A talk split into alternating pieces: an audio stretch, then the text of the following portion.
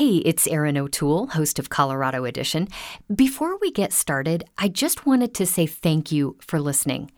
As we begin the long, slow transition out of the pandemic, we are following along closely to bring you the news and stories that matter from around our state. We are able to do that thanks to the financial support we get from listeners like you. Now, we know not everyone can afford to take out a membership right now or make a one time gift, but if you can, it helps make it possible for everyone to keep listening to Colorado Edition and for new listeners to find our show. You'll find more information on how to donate at our website, kunc.org. And thanks again. Now, here's today's show. This is Colorado Edition from KUNC. On today's show, we get the latest on the state's COVID 19 vaccination efforts. Plus, we hear about summer camps. They're returning after being largely shut down last year. For a lot of kids in Colorado, summer camps are the highlight of their summers. They're where they learn new skills, they're where they are opened up to a whole bunch of new interests. And we hear about the importance of coping with trauma after tragic events. That's coming up. You're listening to KUNC's Colorado Edition. I'm Erin O'Toole. And I'm Henry Zimmerman. Some COVID-19 vaccine providers in Colorado have started administering the Johnson & Johnson shot again after a 2-week pause. The state's health department issued guidance to local hospitals and pharmacies over the weekend, saying the company's vaccines are safe and highly effective. The CDC panel that reviewed concerns about rare but serious blood clots from the vaccine said its benefits far outweigh the risk. The restart of the Johnson & Johnson vaccine comes as more than 2.5 million Coloradans have already gotten at least one dose. KUNC's Matt Bloom has been following the rollout of the vaccine here in Colorado and is with us now for another update. Hey Matt. Hey Henry. So let's begin with the impact of the Johnson & Johnson pause and I suppose now the restart. Bring us up to speed. What do we need to know? Well, the pause has mainly just resulted in a lot of delayed vaccinations over the past 2 weeks. And since it's a one-dose vaccine, this has been especially helpful in serving people in harder to reach rural communities in our state and people who are experiencing homelessness, for example. Certain clinics that serve those populations have been hit harder than some of the larger hospital systems on the Front Range were. Some clinics are still updating things like consent forms for patients with more information about this rare blood clotting risk before they start administering them again but most who have the Johnson & Johnson vaccine should start again this week. Overall, the Johnson & Johnson vaccines are a smaller portion of the state's supply compared to Moderna and Pfizer. So because it was such a short pause and a relatively small percentage of our total doses, our rollout in Colorado still seems to be on track. And how much progress have we made as a state? Can you give us an idea of sort of where we're at in terms of getting the population vaccinated? The latest numbers from the state's health department show we are making a lot of progress, actually. So far, over two and a half million people have gotten at least one dose of vaccine. Over one and a half million are fully immunized now. We've also seen our weekly supply from the federal government increase dramatically over the past couple months, which has helped a lot to address some of the issues people were having around getting appointments. We're now doing about 30,000 shots a day now. And about half of the 16 and up population in Colorado has been vaccinated so far with at least one dose. So things seem to be going well. Are we seeing any benefits yet from a widely vaccinated population? Yeah. Uh, earlier this month, Governor Polis, if you remember, handed the job of implementing COVID restrictions over to counties at the local level. And this was a sign for a lot of public health leaders that the end is hopefully near for a lot of these capacity restrictions and whatnot that we've been living with for the past year. In Larimer County, for example, over half of the population now has gotten at least one dose. The case numbers are down locally. I spoke with Corey Wilford from the county's Department of Public Health and Environment, and she says that their next goal is trying to get to this really important number of 65% of the population vaccinated. We're confident that when we see that 65%, we'll see the cases drop off, off enough to um, remove some of those restrictions and start really getting back to normal. The state is expecting to hit that 65% mark, which, as she said, is really important before Memorial Day. Well, Matt, you've been following this vaccine rollout for several months now. Several months still yet ahead. What are you going to be looking out for? Well, first, the data shows us that we still have some pretty wide disparities in our vaccine rollout uh, in Colorado as well as across the country. Hispanic and Latino residents are getting just under 10% of our vaccines when they're over 20% of Colorado's population. So, a pretty big disparity there. So, I'm talking to community organizers and experts about what we're missing right now. And, and what I'm hearing is a larger investment in community focused health events might be needed this summer in order to close that gap further. Second, kind of on that same point, we're now at a point where our supply of vaccines has caught up with demand and clinic appointment slots aren't filling up as quickly. There's still a lot of people left who haven't gotten a shot, who might be more hesitant than all the people who rushed to get one earlier this year. So it'll be interesting to see how the state addresses that group, as well as how long it takes us to reach that goal we've all been waiting for, which is herd immunity in Colorado. KUNC's Matt Bloom, thanks so much. You're welcome. And if you're looking to get a COVID 19 vaccine appointment here in Northern Colorado, we've got a guide available on our website. It includes updated information about where to find walk in appointments as well. You can check it out at kunc.org. Summer camp is a staple for many families, with activities like hiking, horseback riding, and more forming a treasured centerpiece of summer break. The pandemic prompted a lot of these camps to go quiet last year, but now camp operators across Colorado are ready to get back into action. Over the weekend, the CDC issued updated guidance for youth camps planning to open this summer, although the agency says that guidance is meant to supplement, not replace, any state and local rules. Erica Breunlin and Michael Booth wrote about this for the Colorado Sun, and they're here now with more on some of the changes campers can expect. Thank you both for joining us. Thanks for having us on. Great to be here, Erin. Give us a sense of the impact that the summer camp shutdown had last year. And I, I want to find out both in terms of lost revenue for these camp operators, but also how it affected kids and parents.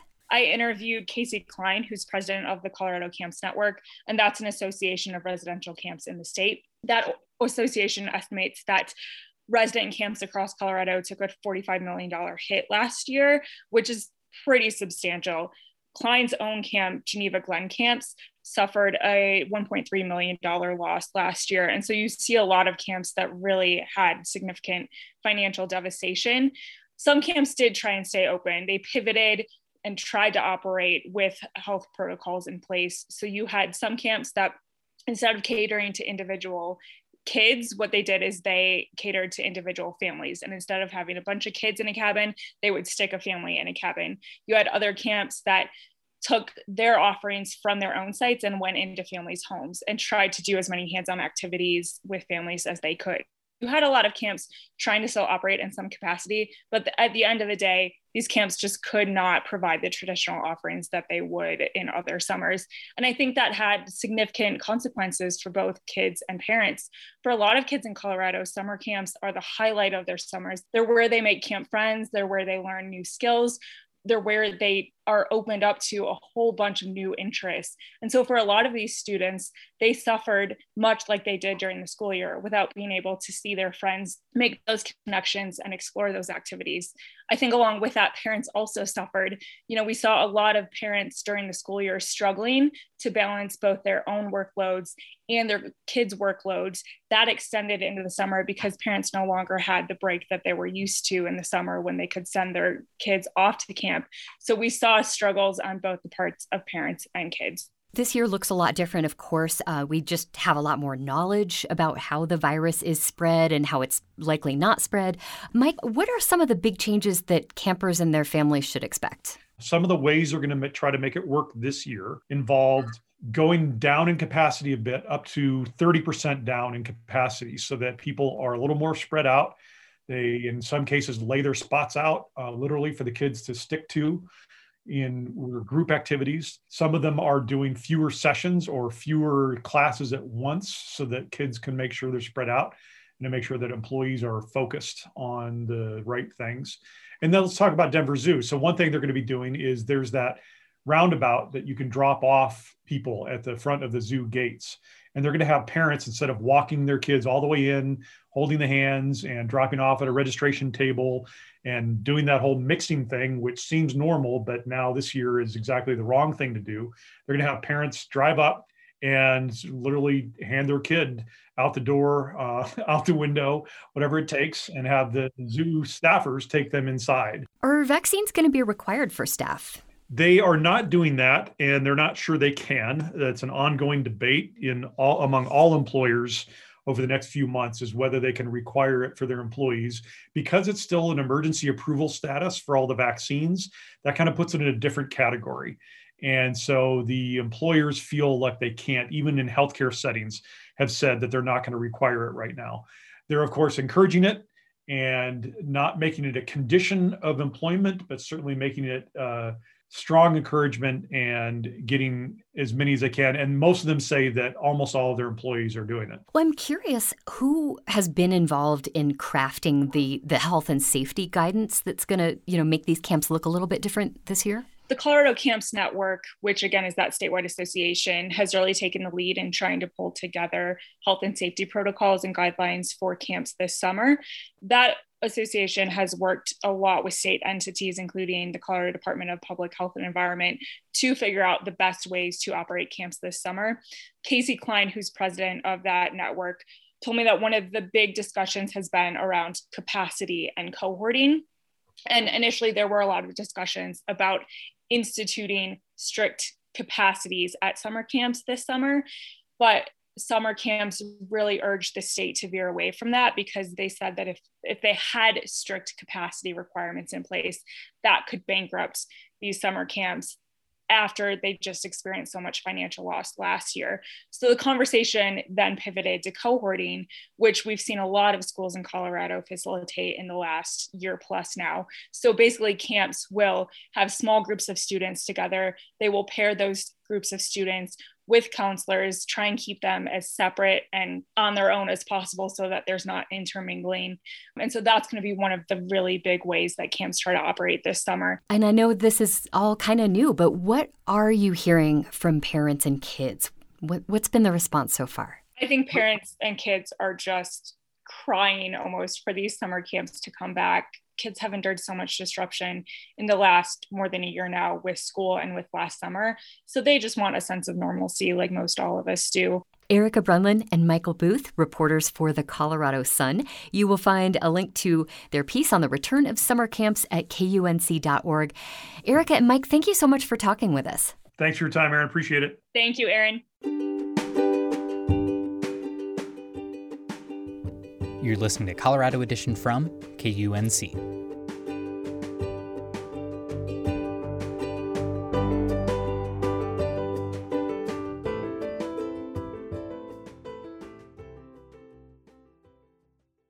It's been five weeks since the shooting at a Boulder King Soopers grocery store that left 10 people dead.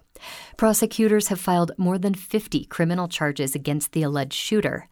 But beyond any legal or legislative responses, there is also a focus on helping people cope with the aftermath of such a horrific event. Mental health care and support are crucial for people who have survived traumatic events like mass shootings, including first responders. But experts also recognize that trauma can affect people who weren't physically there on the scene. Here to talk with us about what coping after a shooting looks like is police and public safety psychologist Dr. Maria Dvoskina. Maria, thanks for joining us. Thanks for having me. To start, can you tell us a little bit about what you do as a police and public safety psychologist? I actually work for a firm called Nicoletti Flater Associates, and the work that we do there is really focused on working with first responders, consultation, crisis intervention with first responders, but also in general, we do a lot of trauma recovery. We do a lot of work in the violence prevention area. And over the years, our firm has responded to the majority of the mass casualty events that have occurred in Colorado, starting with the Columbine shooting. You also mentioned that you worked with first responders. What can recovery look like for someone in their shoes? For first responders, you know, there's a lot of different things we want to put in place, right? The first thing we usually put in place is a psychological debrief in the immediate aftermath. And we really want to set the ground and provide the foundation for post traumatic growth rather than post traumatic stress disorder. You mentioned kind of a different way to frame post traumatic stress disorder.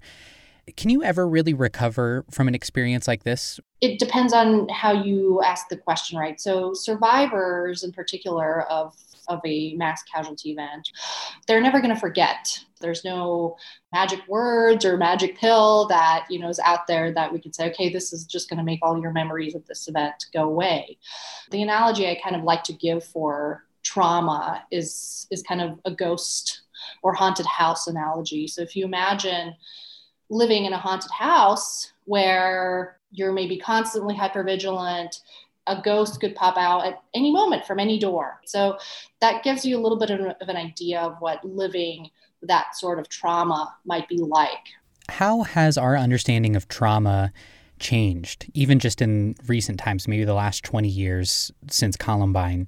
What do we know about trauma now that we maybe didn't know then one of the biggest changes has been, of course, introducing vicarious trauma. So we used to think that only is it if you're directly impacted by an event right you're you're the person that it's happening to that that's going to potentially create some traumatic symptoms right now we know that folks like first responders and therapists you know folks that hear trauma stories or you know even if it's not happening to them directly we know that vicarious trauma can affect a person just as much as a direct exposure to a traumatic event. So i think that's been a big addition and expansion to our understanding of trauma. I understand that another part of your work is trying to identify and stop people who may be planning a event that ends up in mass casualties something like a shooting like we're talking about how do you do that work? One thing that's really important to know is that these attackers don't just snap. Okay, so there's kind of a myth out there that, you know, somebody maybe wakes up in the morning, something pissed them off, and they go on a rampage, right? That's not what happens. We know that there is months or even years that take place between when somebody first starts kind of developing a grudge or what we call a perceived injustice, and where that builds from that into an attack plan and eventually carrying out an attack. So that means there's months and sometimes years to prevent and intervene with the person that's planning an attack. We also know that these attackers broadcast 100% of the time. In all cases, when we look at any past attacks, we know that attackers have broadcasted their intention in some sort of way. 80 to 90% of the time, that's actually with verbal threats. Okay, and though often those threats are veiled, we do know that they verbally express most of their time. Most of the time, they will verbally express before they carry out this attack. So, really, when we look at prevention, if we know somebody's on our radar and they have been a person of concern, we want to make sure we intervene with that person. So, this is why in schools, at least in Colorado, systems like Safe to Tell have been extremely, extremely successful in terms of thwarting attacks, right? So, the first part is really the reporting piece. Um, once we are able to educate, um, in this case, you know, students, teachers, staff, um, and say, hey, here's the kind of things you should be reporting, right? Actually, we find that people are more than willing to report, right? And that's how that's that's really the first step, right? Is detecting folks of concern, right? After that, we go into and make sure we want to intervene whether that means we speak to that person of concern, we put a threat management plan in place, maybe that person goes into therapy, but we want to make sure we intervene and then we monitor. We don't just say, okay, we're going to conduct a threat assessment and now, you know, this person is high, low, or medium risk, right? We want to get away from that, in fact, and we want to say, here's a concerning behavior and here's how we're going to make sure to monitor it. What do you think any given community across Colorado can do to maybe on a more personal level identify and prevent potential issues? I think the biggest thing is as a people, we're a little bit conflict avoidant. So if we see somebody, you know, maybe they're doing something they're not supposed to do, we think to ourselves, well, you know, I don't really want to address that with them because, you know, I don't really want to get in the middle of it. Or what happens is we do what we call a unilateral assessment. So what that means is you're assessing, you're looking at this person's behavior and, and, you're thinking to yourself, well, that's probably not that concerning, right? But you know, maybe you saw this person trying to purchase firearms, right? And then somebody else heard this person make a threat towards their boss and somebody else saw something else you know that was concerning. So all of these people individually are making this assessment saying well that's not that concerning and also you know is it really my business to intervene? So I think one of the biggest things I would recommend is that folks talk to their HR departments and their leadership and ask, you know, what do we have in place in terms of threat management? Is there a way I can report concerning behavior? Because what we want for schools and businesses and different organizations is we want there to be kind of a vortex for information. So this can be a single person or a team of people, and their job is to monitor concerning behavior the vortex, right, can take a look and see, okay, we now have three concerning reports and then we have to act from there. Dr. Maria Dvoskina is a police and public safety psychologist. Maria, thank you so much for talking with us about this. Thank you for having me.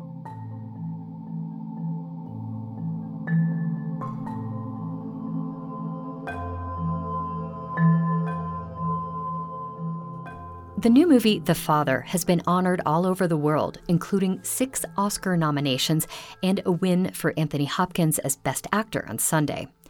It tells the story of a man in the throes of dementia. For KUNC film critic Howie Movshovitz, who teaches film and television at CU Denver, The Father leaves viewers off balance and deliberately. Anthony, Anthony Hopkins, doesn't know why his daughter Anne, Olivia Colman, has come to visit. He's irritated, and when the talk turns to how he drove a woman away from the apartment, he's angry. He didn't like her, and he didn't know why she was in his home anyway. It's clear that Anthony's losing his memory. In the next sequence, Anthony sees a stranger in the apartment. Do you know Anne? Are you a friend of hers? I'm speaking to you! Do you know Anne? I'm a husband. A husband? Yes. But since when? Uh, coming up for 10 years? It doesn't connect at first that this place is not the first apartment, so you're a bit confused and unsettled, just like Anthony. Most movies about memory loss, they are now many, are melodramas. Your heart goes out to the person suffering and to their families. The movie descends into ever deeper grief and sadness and drives you to yearn for cure and relief. But Florian Zeller's The Father is not melodrama. It's sometimes funny, sometimes annoying. Anthony can be a real irritation. And the movie isn't accommodating. The second department looks enough like the first that you do something like a nervous double take, again like Anthony. Situations and characters shift without warning. Anne tells her father that she's leaving London to live in Paris with her boyfriend. At other moments, she's married, and that's the point. The film forces the audience to share Anthony's confusion. It's a pleasure, if that's the right word, to avoid the dreary decline of many other Alzheimer's films, the slow descents and unrelenting sadness. Anthony's mind jumps around in time, from not so bad to much worse to not so bad again. The movie gives you little chance to feel the misery because you're busy trying to get oriented. The movie's crusty and sometimes funny, and all of this keeps you off balance. Movies about diseases are tricky Filmmakers have to be respectful, but they can bog down in their respect and lose sight of the character of their characters, and all they wind up with is mush. It may be cynical to say, but movies about diseases get lazy and let the disease do the work of filmmaking. The simple mention of Alzheimer's shoves audiences into sadness and worry, and raw feeling takes over while the movie just lets it happen. In 2001, Mike Nichols directed Emma Thompson in a TV movie called Wit. Thompson plays a college teacher already in a hospital dying of cancer. But the film goes way beyond a vision of a woman's decline. Wit makes you feel as if death itself faces a mammoth struggle if it wants to take this brilliant, spirited person. Thompson's character shows a ton of knowledge and creativity, and as the title says, wit. As she refuses to fade away slowly, she's vibrant to the end. At 83, Anthony Hopkins brings his rich Welsh voice and remarkable screen presence to the father. He's powerful, he's a force to deal with. Daughter Anne can't just toss him aside and ignore the strength this man has mustered throughout his life. The kicker, though, is that what's on screen may only be in Anthony's mind. You don't know if what you see takes place in some actuality right now, or if these are Anthony's thoughts, or if he still has memory to relive these moments, or if this is what might go on in the mind of a man suffering dementia.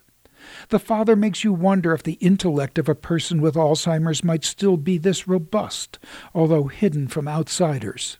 It makes one think maybe we simply don't know what's happening inside such a person. And of course, the Father reminds us that much about life is utterly mysterious. The Father is certainly a sad picture at times, but it's no quiet descent into emptiness. For KUNC, I'm Howie Movshovitz.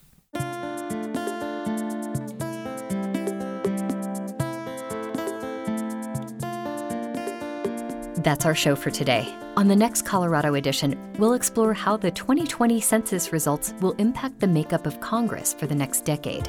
I'm Erin O'Toole. And I'm Henry Zimmerman.